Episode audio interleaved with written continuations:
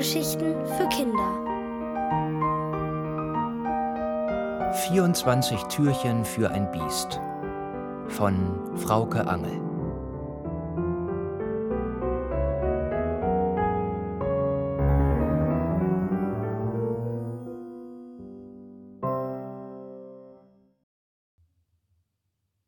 Advent im Zirkusweg. Am nächsten Morgen standen Nala und ich früh auf, denn wir hatten Frau Fink ein Frühstückscroissant versprochen und sie uns einen heißen Kakao. In der Küche trafen wir Falk, der uns Handküsschen zuwarf und mit fliegendem Bademantel in sein Atelier verschwand, um das erste Bild einer Reihe zu malen, der er später den Titel Die Kinder und das Biest geben würde. Ich beneidete ihn um seine Tatkraft, denn uns war immer noch nicht eingefallen, wie wir uns an dem fiesen Herrn Biest rächen konnten. Während ich das Geld für den Bäcker einsteckte, untersuchte Nala ihre Klopapierrolle mit den wichtigen Dingen und bekam genauso glänzende Augen wie Falk eben. Sie zuppelte eines der Blättchen von der Rolle und hielt es mir freudestrahlend unter die Nase. Heute machen wir was Schönes, Levi. Heute ist der Tag des Ja-Sagens. Ja, antwortete ich. Dann gingen wir zum Bäcker. Wir kauften ein Croissant und zwei Milchhörnchen. Wollt ihr nicht lieber zwei Croissants nehmen? Ihr seid doch zu zweit, fragte uns die Verkäuferin, und ich antwortete Ja, das wollen wir. Darf es noch etwas dazu sein? Etwas Herzhaftes vielleicht? Und wir antworteten Ja, Sicher wollen wir die Laugenbrezel probieren. Ja, gerne auch das Stollenkonfekt. Und ja, wir lieben Zimtsterne. Ja klar, die Sonntagszeitung nehmen wir auch. Ach was, zehn Stutenkerle gibt es heute zum Preis von acht? Ja, sicher nehmen wir die. Dann bekam ich einen Hustenanfall und wir mussten leider schnell den Laden verlassen. Mit Ja, vielen Dank und ja, Ihnen auch einen schönen Sonntag machten wir uns auf den Heimweg. Noch bevor wir den Zirkusweg 57 betraten, hörten wir das Keuchen. Nala und ich beschlossen wortlos, dass wir es wagen wollten. Das Biest kam uns im Treppenhaus entgegen. Es hielt vor dem schwarzen Brett und versperrte uns den Weg nach oben. Nicht mit seinem Körper, denn der war, seit wir das Biest zum letzten Mal im Hellen gesehen hatten, erstaunlich schmal geworden. Dieses Mal war es seine Stimme, die uns aufhielt. Ihr tragt den ganzen Matsch ins Haus, schnaubte das Biest. Und Nala antwortete: Ja, das tun wir. Das Biest wurde böse. Euch müsste man die Hammelbeine langziehen. Und Nala antwortete: Ja, das müsste man wohl. Da wurde das Biest noch böser. Wollt ihr mich vergackeiern, ihr kleinen Kröten?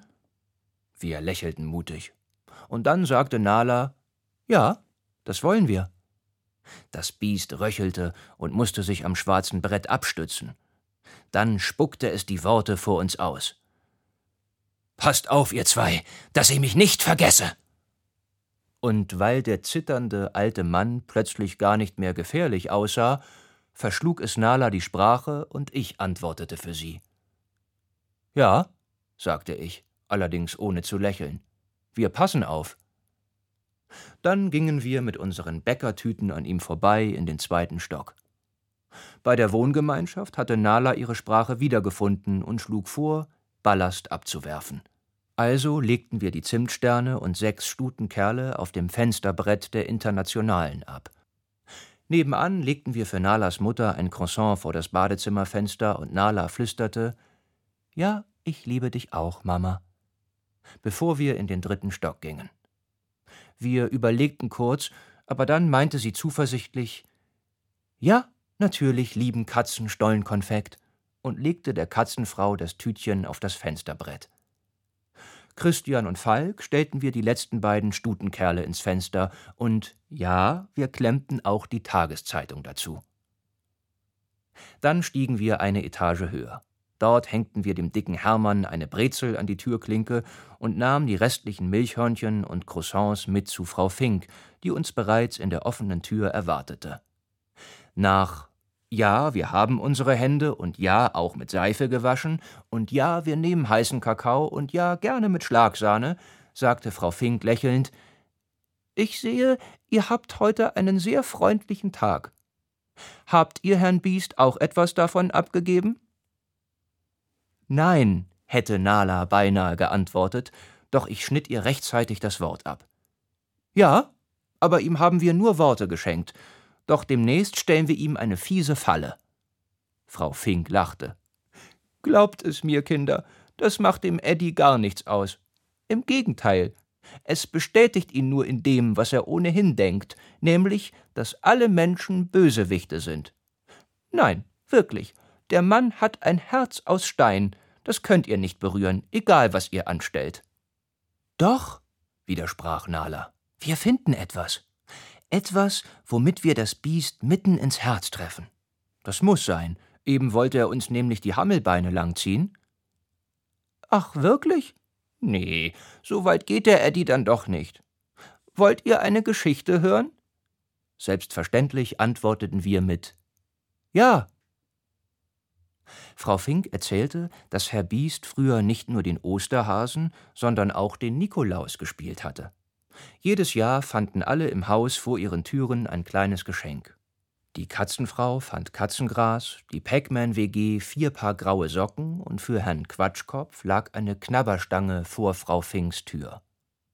Bei Herrn und Frau Biest standen allerdings immer nur zwei kleine Schoko-Nikoläuse.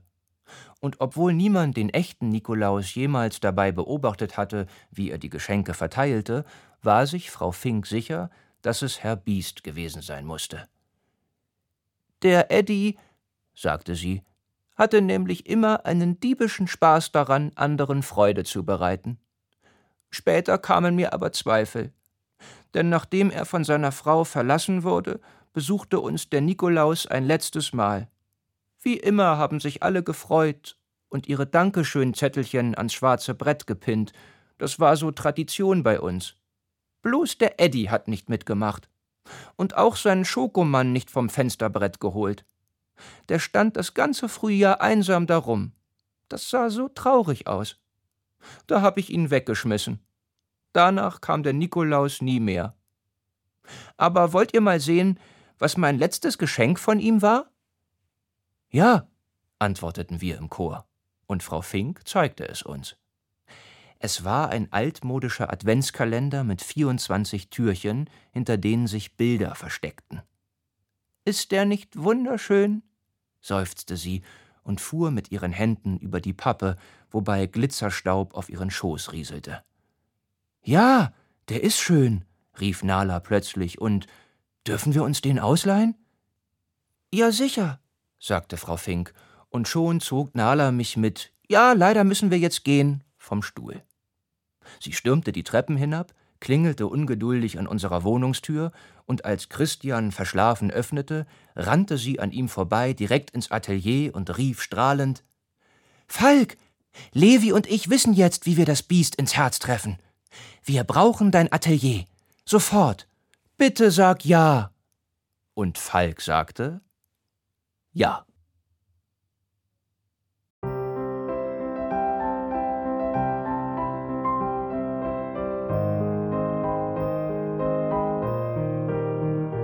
Ihr hörtet 24 Türchen für ein Biest von Frauke Angel. Gelesen von Timo Weißschnur. Ohrenbär. Hörgeschichten für Kinder. In Radio und Podcast.